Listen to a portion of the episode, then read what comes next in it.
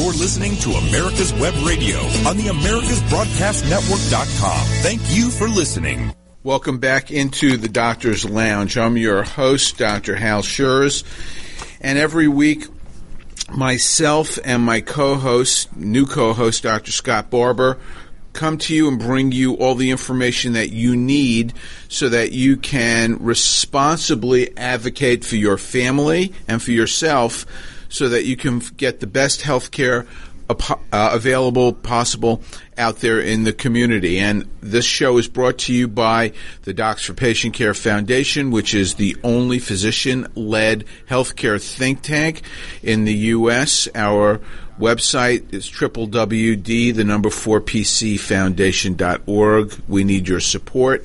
We're here for you in this time of crisis, and this is a crisis situation. We'll talk all about this on the show today, but the Docs for Patient Care Foundation stands for healthcare freedom and for the doctor patient relationship, and it's no more important uh, at any other time than it is right now. So please support the Docs for Patient Care Foundation. We are there for you in Washington and in your communities, and we really need your support. So please go to our website and uh, give a generous contribution so we can continue to do the work that we're doing for you. Today's show is going to be devoted to what everybody is talking about, which is uh, the coronavirus, uh, the COVID 19 virus, the Wuhan virus, whatever you wish to call it. But this is a significant problem that obviously is sucking 100% of the oxygen out of the room nationally and with good reason.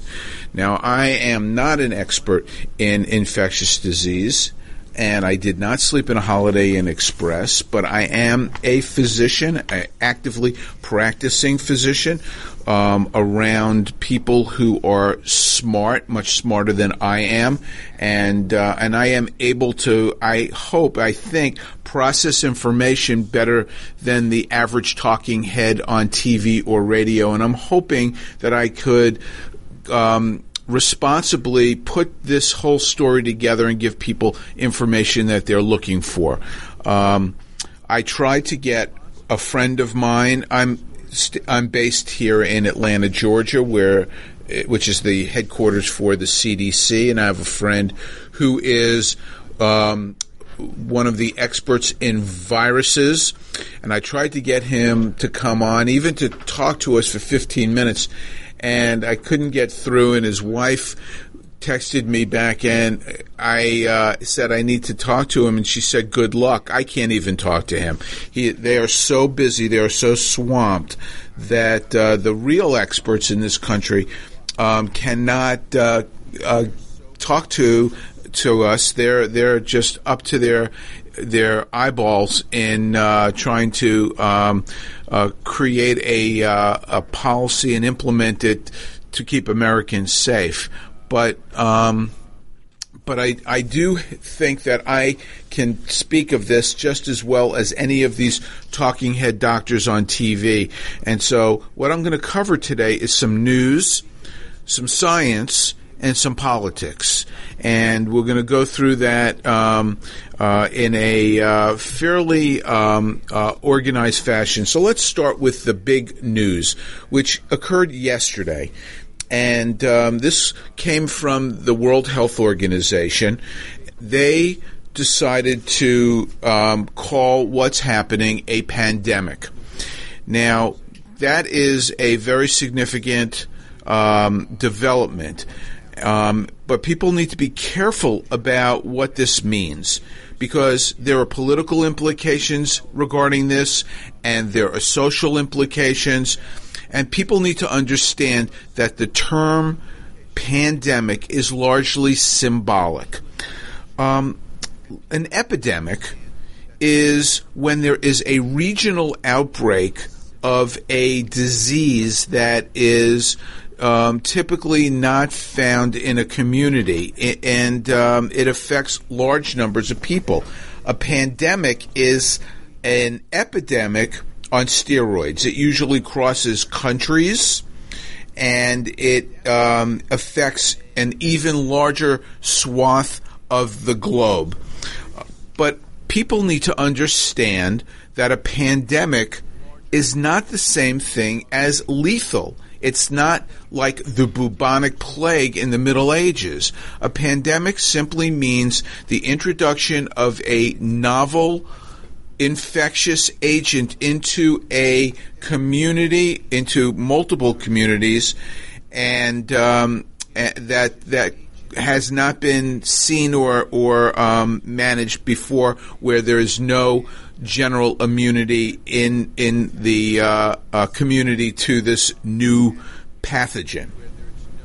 Um, this pandemic, the coronavirus, has moved across to date 114 countries, six continents. It's to date, and these numbers are very fluid. It's affected over 120,000 people and resulted in over 4,300 deaths. Now, people need to remember that we have suffered pandemics in the past.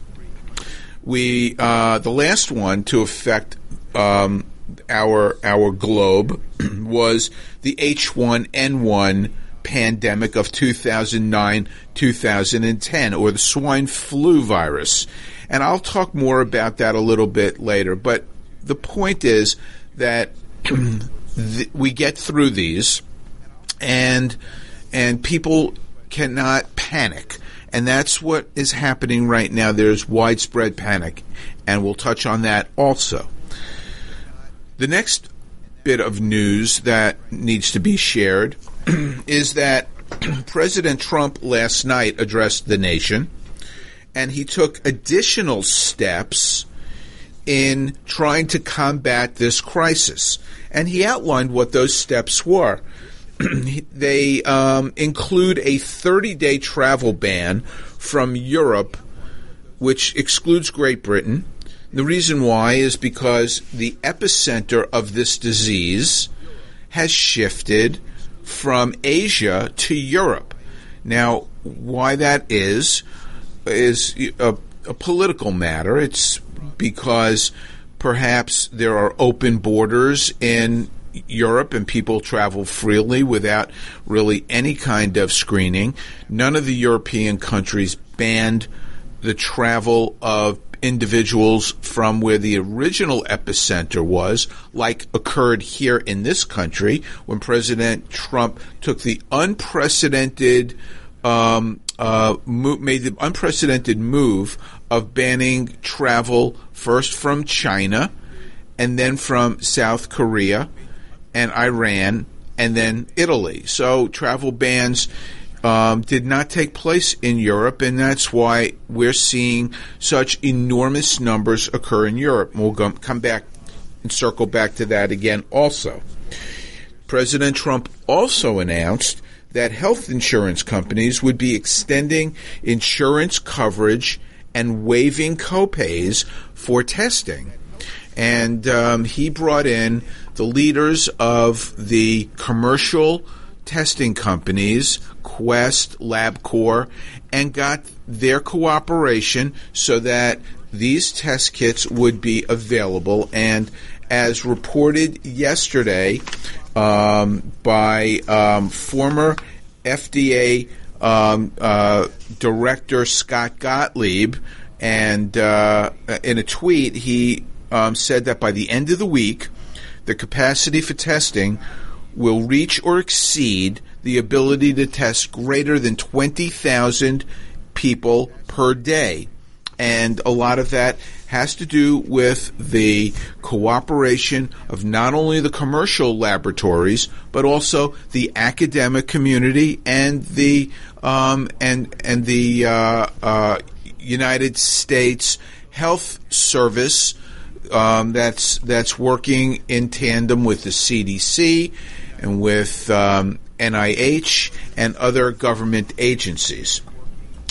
The other things that President Trump announced last night was that there would soon be announced emergency actions to provide financial relief for workers who become ill or who need to be quarantined in an attempt to try to allay fears of those who are living paycheck to paycheck that if they feel that they need to stay home, that they do stay home and they don't come to work and get others um, uh, potentially infected with um, this virus. He also talked about deferring tax payments without interest or without penalties to individuals and businesses that are negatively impacted by this crisis. That will increase liquidity in the marketplace so that people are not strapped for cash um, when they have less money coming in and having to pay taxes. And so the president is is taking action against this uh, crisis, probably um, to an extent greater than any other leader in the world.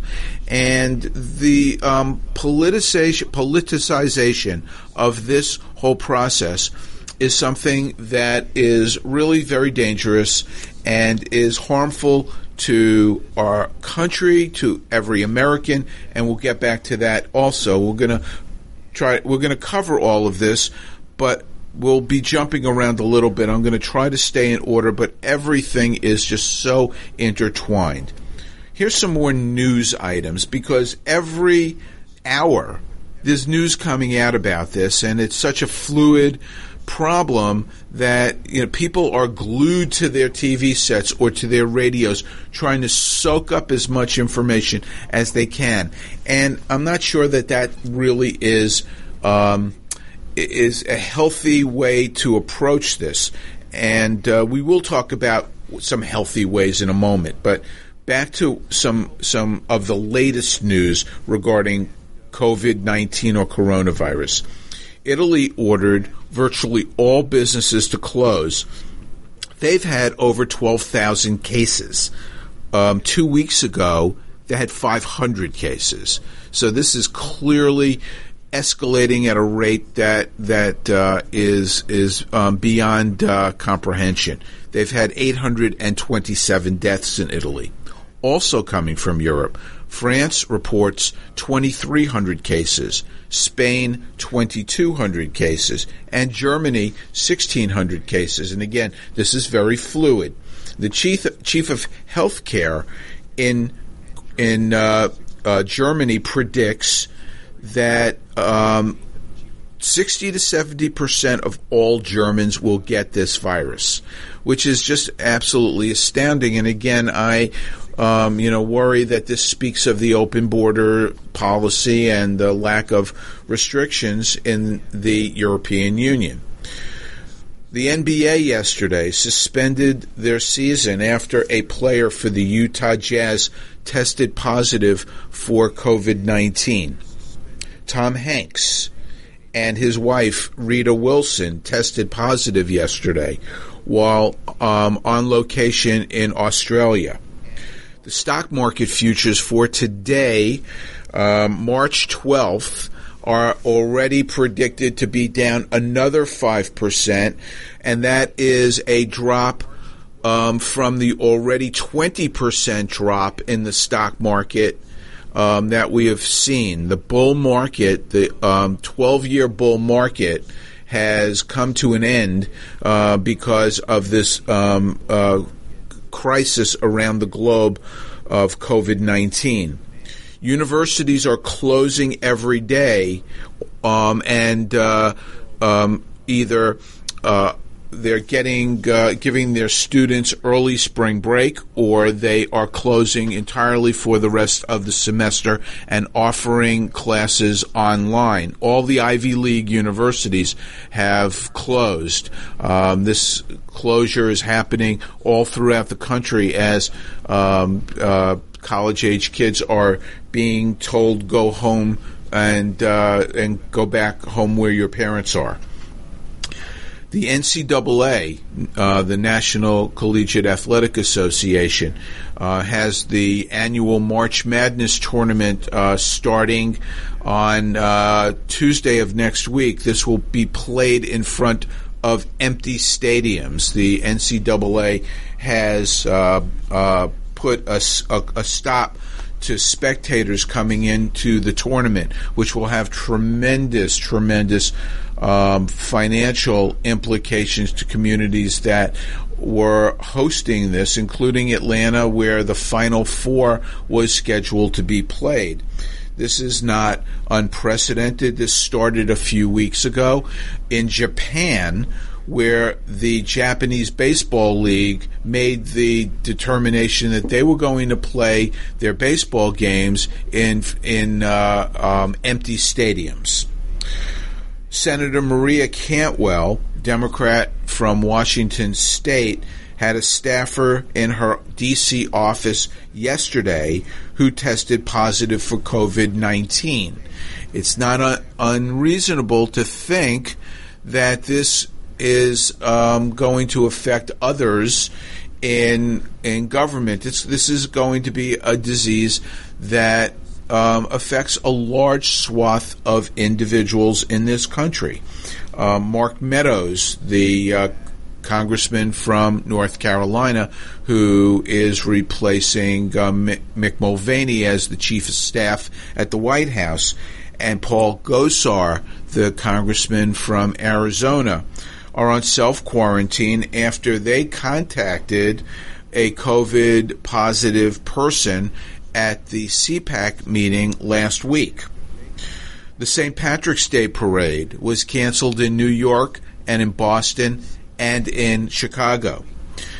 The South by Southwest conference in Austin, Texas, which is the um, left or liberal um, uh, analog now to CPAC, was uh, was suspended in Austin, Texas.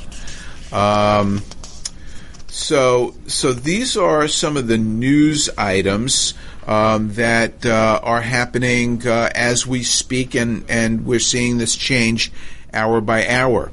As of right now, COVID 19 has been reported in 40 states across the country. The current figures, I put this together last night at 1 in the morning. The current figures last night were 1,100 cases and 31 deaths. As of 7:30 a.m. today, those numbers went up to 1,200 cases and 36 deaths. So you can see what a fluid situation this is. The hot spots in the country right now are Washington State, Seattle area, um, Sacramento in Northern California, and New Rochelle, New York, where they had the lawyer who is um, uh, who. Uh, got the um, coronavirus. He doesn't know how, but has exposed a large number of people in the New Rochelle, New York, which is in Westchester County, to this virus. And and my sister lives in New Rochelle, and they've created a one mile buffer around this individual who right now is at Columbia Presbyterian Hospital on in a medically induced coma, and um, and so my sister lives 1.5 miles from this epicenter, so she's a half a mile outside of this buffer. But you know, who knows what that really you know even means? And as of right now, 24 states have declared state of emergencies. So this is this is. Um, you know a a uh, a problem that uh, that is quite serious, and I think requires a, a good a, a, good look and a and and a strong a strong understanding of what's going on because people are asking how long will this last? What can they do? Is well what about the flu? What about flu season? So let me cover some science and and and that will I think help um, to put things in perspective. There are other coronaviruses. There are six that can infect humans. This particular novel coronavirus is the first time that this virus, which has been around, has crossed species from animals into humans. Most of the coronaviruses that are out there cause just common cold symptoms. Um, but two of them have caused outbreaks in the past. The SARS virus and the MERS virus are two um, examples of coronaviruses. This particular coronavirus, the COVID 19, COVID means the corona virus disease. That's what COVID means. And this 19 is a specific um, uh, uh, categorization of this coronavirus. It affects mostly the elderly and the immunosuppressed. They are the ones who are at the greatest risk. Most infections cause fever as the immune system fights to clear the virus. And in severe cases, the immune system can overreact and it can start attacking lung cells. And these lung cells can become obstructed with fluid and dying cells, which make it difficult to breathe. That's why shortness of breath is one of the symptoms of this disease. And a small percentage of the infections, a small percentage, can lead to adult respiratory distress syndrome or ARDS and possibly death. We know that the death rate for this disease is high. What is a high death rate? A high death rate is some is a disease where it affects and and and causes death in a large percentage of patients. Now, a large percentage of patients, as a doctor, to, means something very different to me than it does to the general population.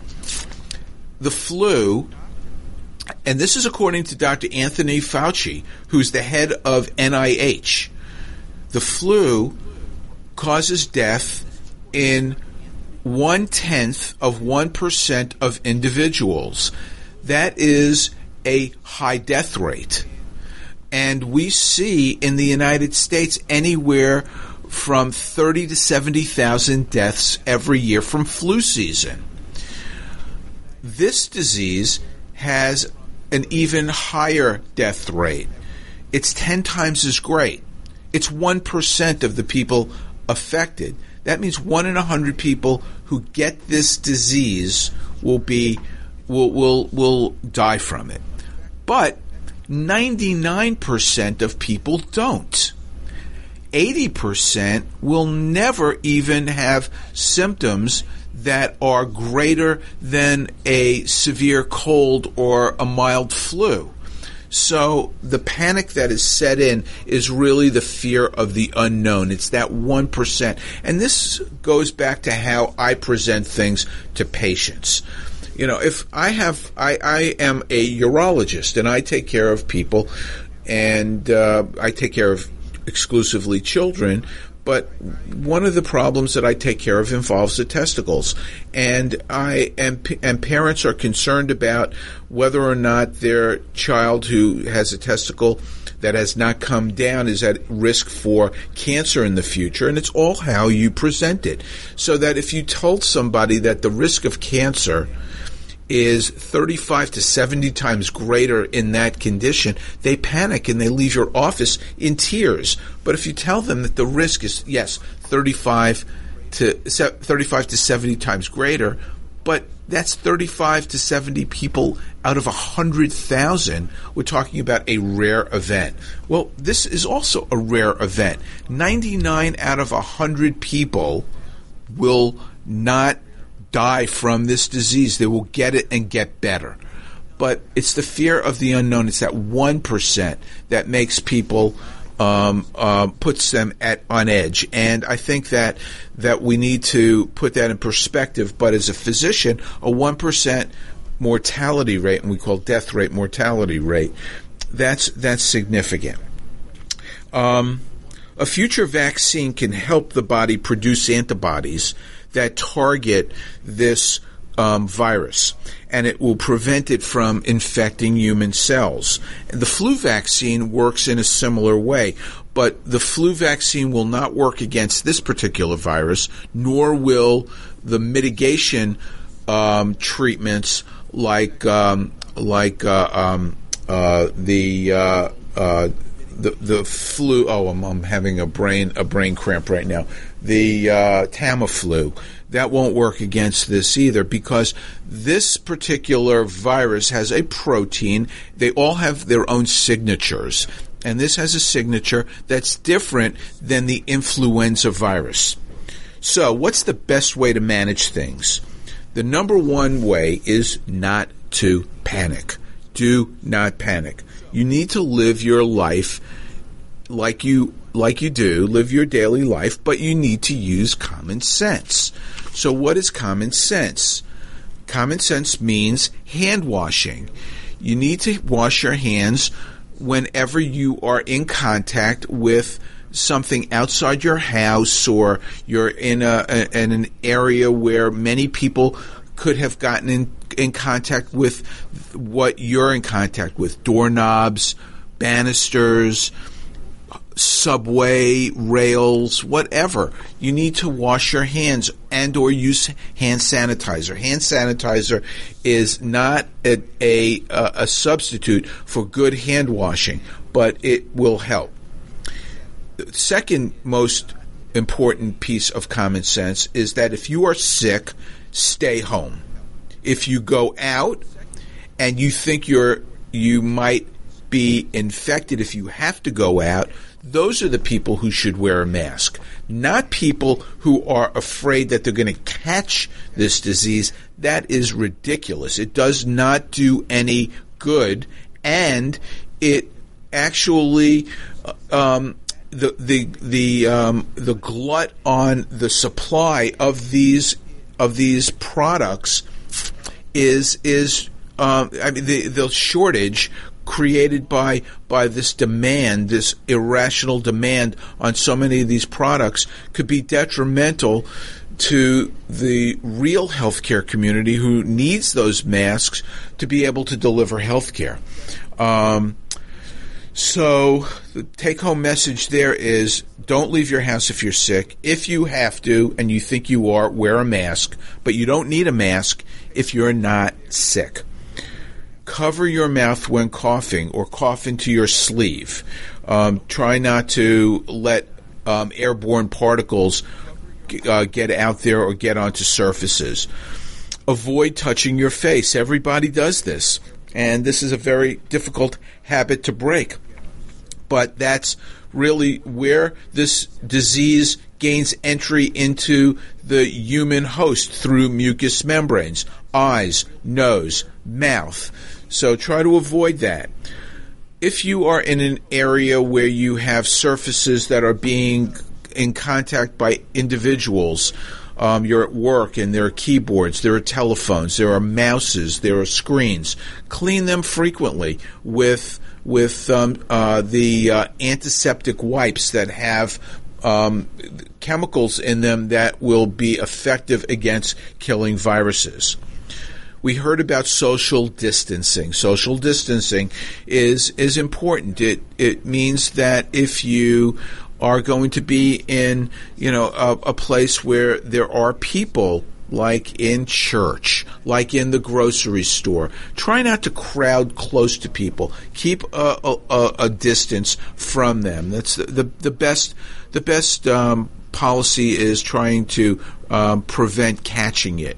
So that also means avoiding crowds, and that's why sporting events have been canceled. That's why meetings have been canceled. I know that my wife's ophthalmology meeting um, in Austin, Texas, in two weeks was canceled last night, as are medical meetings all around the country, and that's you know coming from uh, a place where doctors are actually treating people who might have this disease and are coming in contact with them.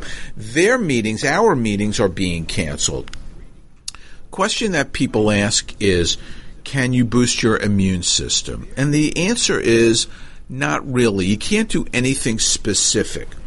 Some of the recommendations about trying to become healthier and improve your immune system to try to fight this off and and not catch this disease would be to number one, lower stress. That's hard to do right now with the stock market in free fall and people um, reporting on this um, around the clock, minute by minute, and putting people into a, a, a you know panic. The second is to improve your sleep habits. Try to get an adequate amount of sleep. The more sleep you get, the more um, protected your immune system is vitamin D is important. Um, vitamin D may help fight off respiratory illness um, because it potentiates antimicrobial proteins that your body produces that can kill off a virus. That's why, and nobody knows. I, have looked, I've looked this up, and I can't find a real answer to why we have a flu season. You know, I, is it because there's, you know, at a certain period of time the flu packs its bags and goes on vacation? Of course not but it may have something to do with this vitamin D business, which in the summer months when there's more sunlight, greater exposure, people have higher vitamin D levels. Their respiratory system is is juiced up and they are at less risk for being infected by a virus that primarily attacks their respiratory system. So this is something that you can do to boost that. You should avoid excessive alcohol consumption. That is a immune suppressor. And you should have a balanced diet. You should exercise and you should try to avoid all of these unproven supplements that you might read about on the internet, which are all hocus pocus and really don't work. So that's the science that I've covered. We've got a break that we're going to take right now. And this is going to be the only break in this show. So we'll come back and we'll talk about the politics when we come back in the Doctor's Lounge on this special um, episode of coronavirus reporting. So stay with us. The Docs for Patient Care Foundation is your way to join the fight and so become far? a member of an organization How created so by far? doctors Good? for patients dedicated to fighting for your healthcare freedom and preserving the doctor-patient relationship. Get a pen and paper. Write down What do you mean? www.docsforpatientcarefoundation.org. Uh, That's uh, www.docsforpatientcarefoundation.org. Go to our site and please make Yeah. a generous tax-deductible uh, donation and join the fight today. Thank you. I was over at my other house and um, The Docs for Patient Care Foundation is your way to join the fight and become a member of an organization created by doctors for patients dedicated to fighting for your healthcare freedom and preserving the doctor-patient relationship.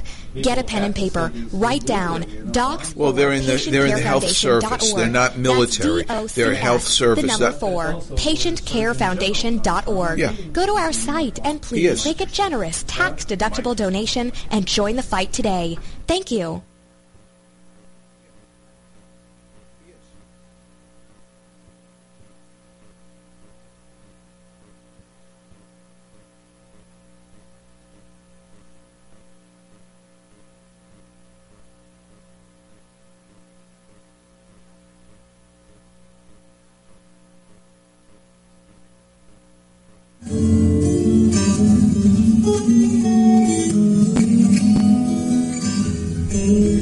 Back in the Doctor's Lounge. I'm your host, Dr. Hal, and this is a special show of the Doctor's Lounge addressing this uh, uh, healthcare emergency that our country is in the midst of the coronavirus. by, by the way, Hal, I uh, for whatever it's worth or not worth, you were talking about flu season and uh, you know why is it in the wintertime? Well, that's when we're all stuck together in places, you know. That's what uh, some people say, David. But Yeah. again, I'm I'm not I'm not so sure that that's necessarily you know. It, it, it may be a factor, but but I think it has more to do with people's innate way of, of treating this, and they're more susceptible. I think it's susceptibility rather than co covivality. But that's you know I don't think anybody really has an answer. I, I certainly haven't been able to find one for that. So it's impossible to address this this crisis without really injecting politics into this. And um, it's very difficult, very painful to watch partisanship when we're talking about uh, an international crisis like this.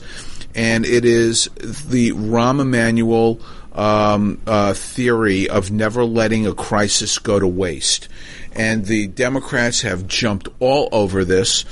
Um, the media, which has, of course, um, a uh, uh, a big stake in this because they hate Trump and everything that he does, has a has a uh, agenda to um, not report anything good.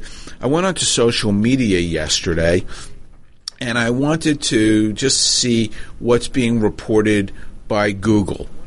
And it wasn't until the um, ninth page on Google that there was one positive story about Trump and the Trump administration and how they're handling the corona um, crisis. Everything up until that point was what a bungler he is and how he's shown no leadership and how he's dropped the ball. And this is really not doing anybody any good. And it's really a disgrace that there are people in this country who hate Trump more than they love this this country and more than they love the Americans who live in this country and not and not taking the best interests of people um, at, at, at at the forefront. So, Al, may I add something to you're, that? You're chomping at the bit to get in here, David. no, I'm not chomping at the bits, but I, I was amazed at the number of people, and, and we had one host come in and just raising hell about Trump and how he had torn up traffic when he came to the CDC. Well, you know, and then we turned around and we had our agent in charge explain a little bit about how the how the president travels, and everybody was. Um, so upset about the fact that Trump had just devastated traffic in Atlanta. Well, the reason being, why didn't he take his helicopter? The reason being is you have to have air clearance in prior to the helicopter lifting off from Dobbins or any place else, and uh, they didn't have clearance for him to fly from Dobbins to uh, the CDC, and they felt like the Secret Service felt like at the time the safest mode was by ground. Okay, and yet I, I people were faulting him for coming here and going to the CDC. Personally, I'm glad he's participating. Right, right. So, so what has President Trump done so far? Well, what he has done is he's banned travel from China, then Iran, Italy, and South Korea. He has authorized an $8.3 billion package to fight the coronavirus. And right now, um, it, it, he wants to do more, and there are people who are resistant to that because, quite honestly, I think that there are a number of people in Washington who want to see um, President Trump fail in this regard, who think that it will be good for them and good for their political party if that happens. And they're not concerned about the welfare of individuals. They'd rather see the president fail, and they're not willing to lift a finger to help to make that happen. Um, he has eliminated the red tape that gets in the way of developing treatments like antiviruses and cures like vaccinations. Um, he's uh, authorized the FDA to fast track any of these um, treatments that um, are developed. They've expanded the uh, testing kits. He's taken a lot of criticism about not having these testing kits available, and uh, you know there there there may be some legitimate criticism um, with regard to that, but nonetheless, this is a very complex issue, and um, like Dr. Gottlieb uh, tweeted yesterday, by the end of the week, we'll have over uh, enough kits and enough cooperation from commercial testing laboratories so that over 20,000 people a day can be tested. He's named a COVID response team, and he's President Trump has taken a tremendous amount of criticism about this, but this team are probably the best people in the country to handle this, and there is absolutely no partisanship. They're saying that the the critics are saying that President Trump is a buffoon. He doesn't take science seriously. How can you say that when you look at the team of people that he has put there in charge to handle this crisis?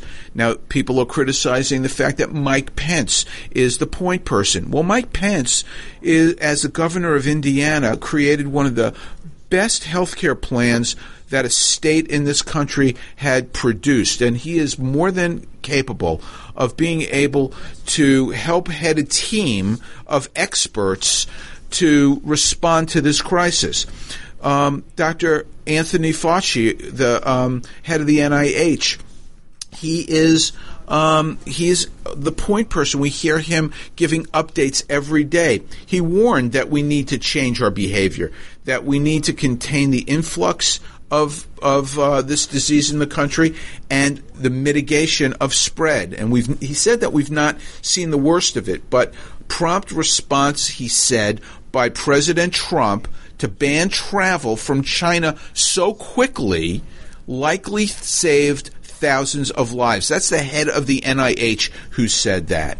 Um, other people on this team, Secretary Alex Azar, Secretary of HHS, who not only is is the head of Health and Human Services, but has a background in the pharmaceutical world and knows all of the players there. Dr. Deborah Birx is the new coronavirus response coordinator for the White House. She is the State Department Global AIDS Director. Has nobody has more experience with pandemics than she does. Dr. Robert Redfield is the director of the CDC. He is the nation's chief public health officer. He co-founded the Institute of Human Virology at the University of Maryland this is the people who are on his team, including Dr. Jerome Adams, who's the Surgeon General, um, Seema Verma, who is the um, administrator of um, of, uh, of Medicare and Medicaid, and Ken Cuccinelli, who heads the U.S. Citizenship and Immigration Service, which is a very very critical critical part of of preventing the um, influx of disease into this country, as Dr. Fauci had mentioned is necessary. But despite having a group of experts, the best people in the world, in the world, to handle this, the president has faced constant criticism from Democrats who have absolutely no answers. Um, the, if if you contrast what's going on with the media and how they're handling this compared to how they handled the last pandemic, which was the H1N1 pandemic or the Ebola crisis, both of which were bungled by the administration under which those crises landed, which was the Obama administration. We didn't hear a peep from the mainstream media every, every night we may have gotten a one minute blurb on national news about what was going on with H1N1 or the swine flu virus. When in fact, this was a very, very significant problem in this country. In 2009, at the start of this outbreak, um, there were, uh, it began in April and it was not declared in a national emergency until the end of October, not until over a thousand Americans had died.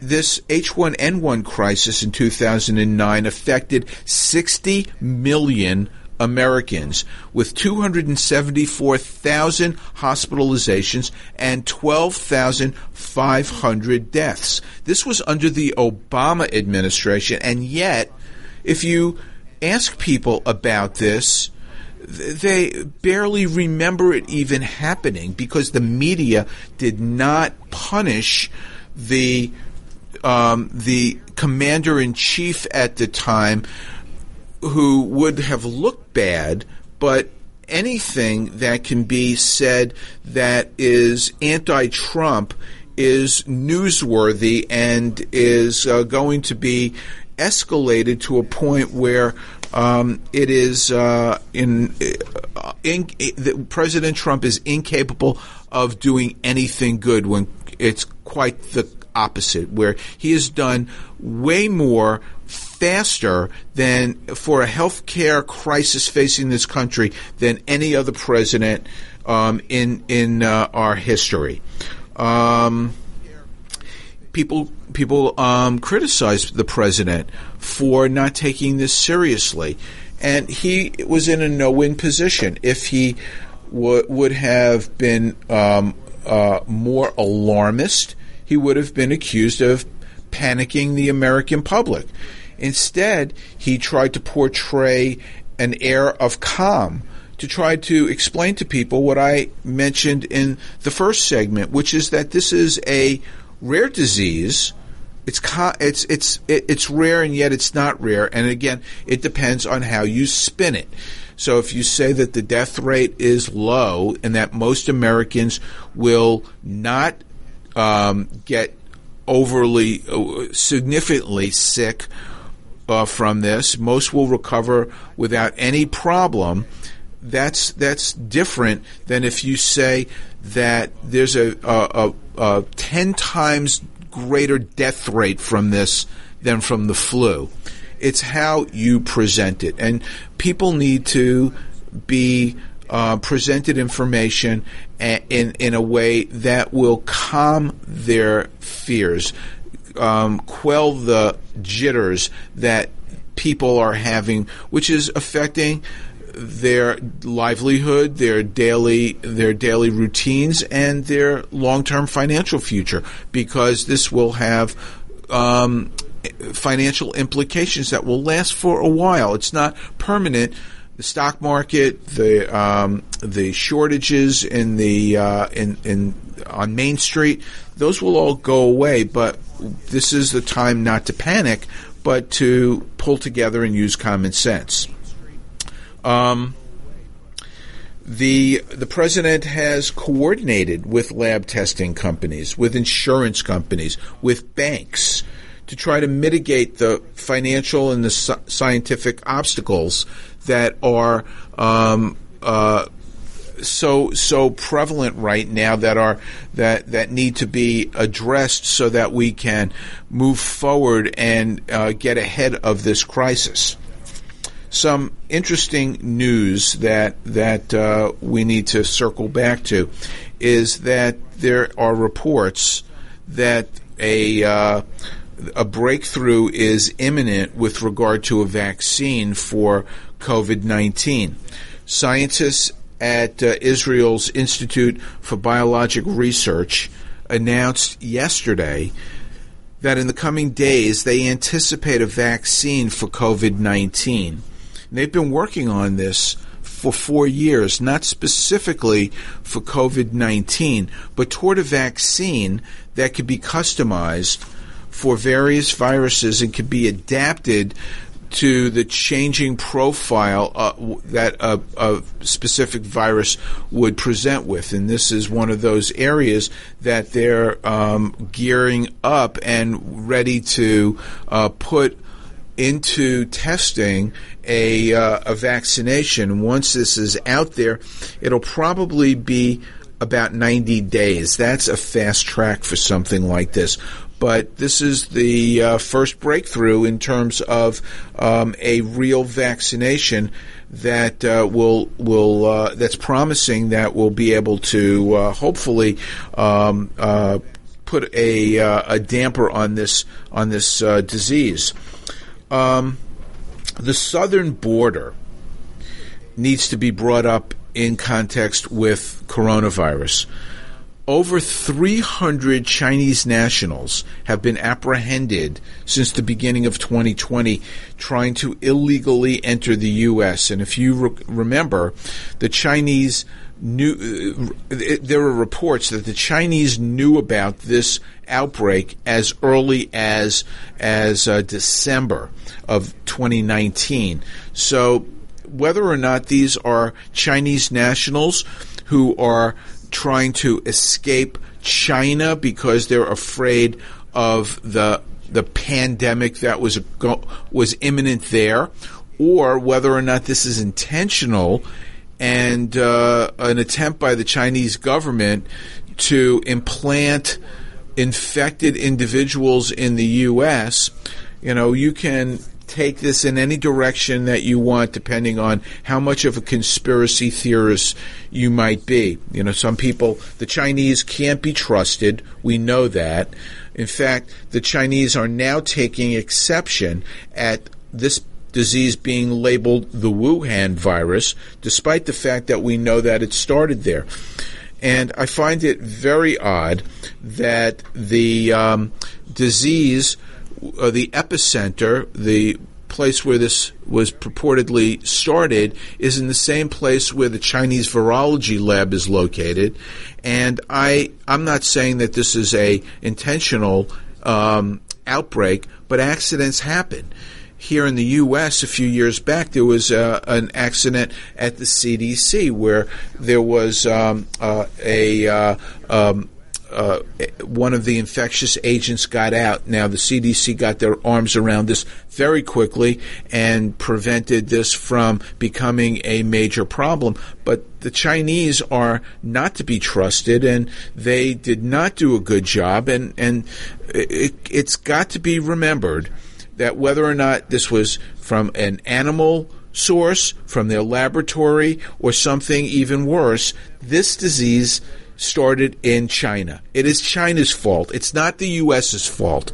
And the critics about how the president and how his efforts are um, are going and saying that this is being mishandled should not be criticizing the president and the administration. They should be criticizing China. They should be criticizing those around the world who have led to this situation. I'll tell you who what it's led to this situation. And I, I, I again, I don't want to bring um, politics into this crisis, but uh, you you need to really um, step back and take a look at why we're in the position we're in. We're hearing about a shortage of critical medicines.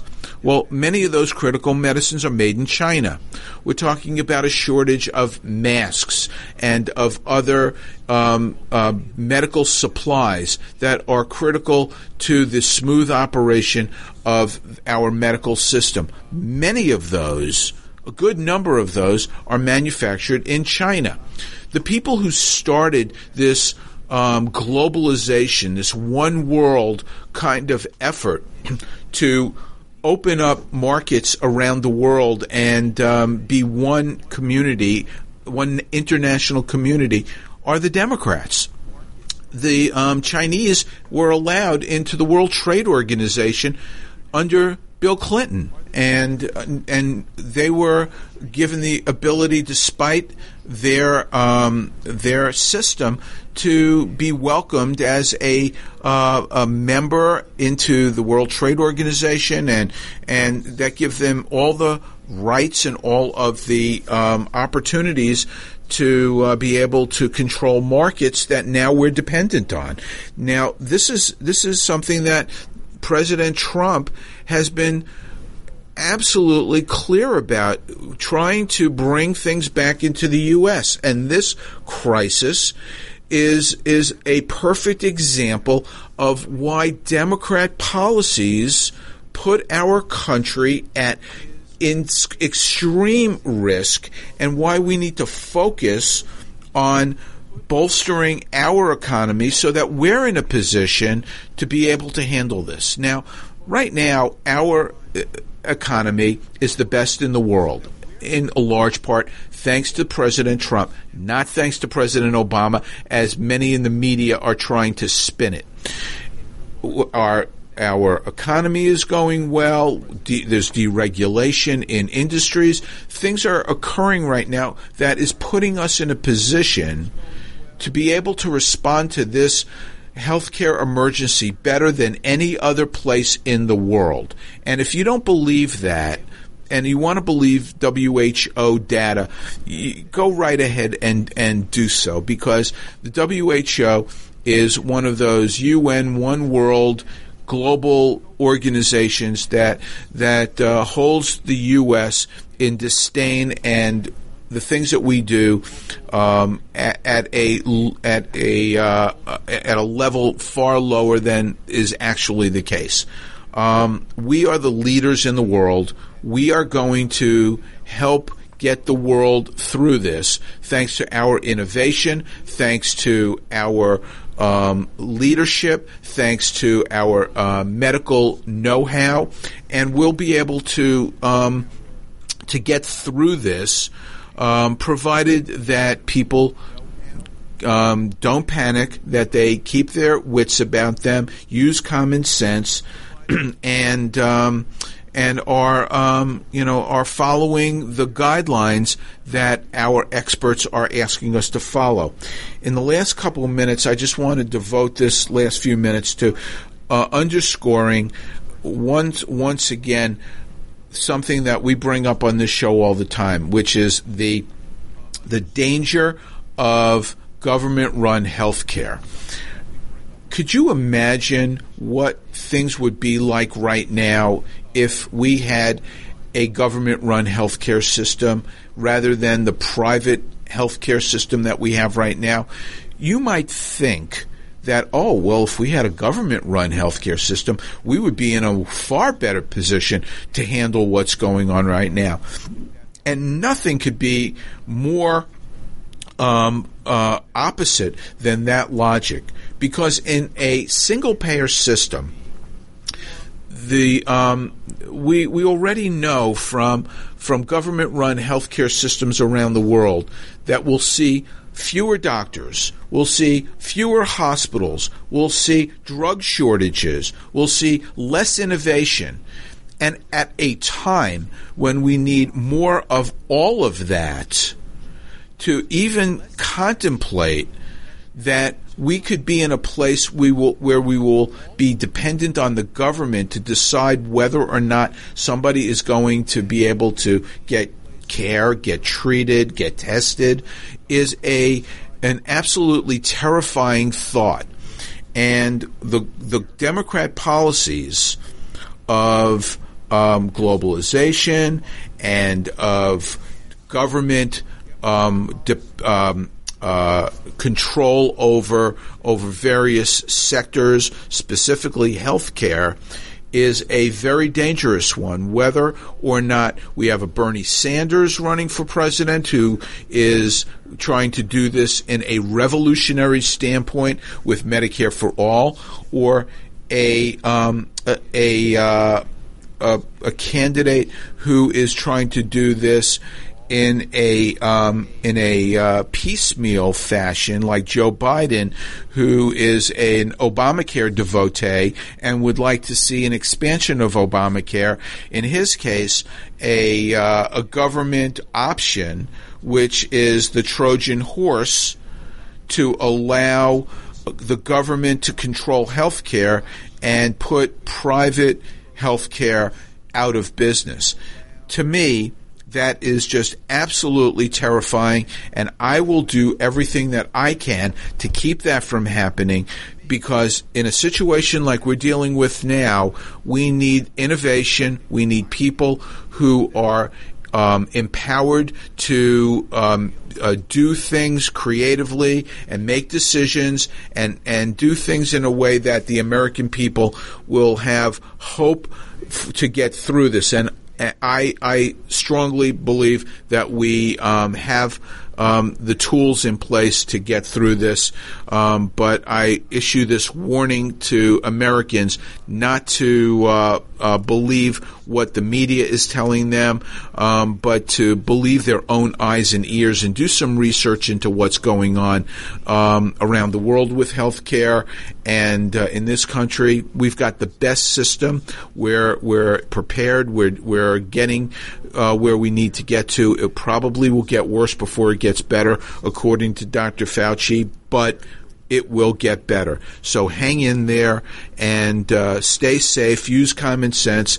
And Dr. Scott will be with you next week, and I'll be back in two weeks, and we'll see uh, what uh, we'll talk about then. You're listening to America's Web Radio on the AmericasBroadcastNetwork.com. Thank you for listening.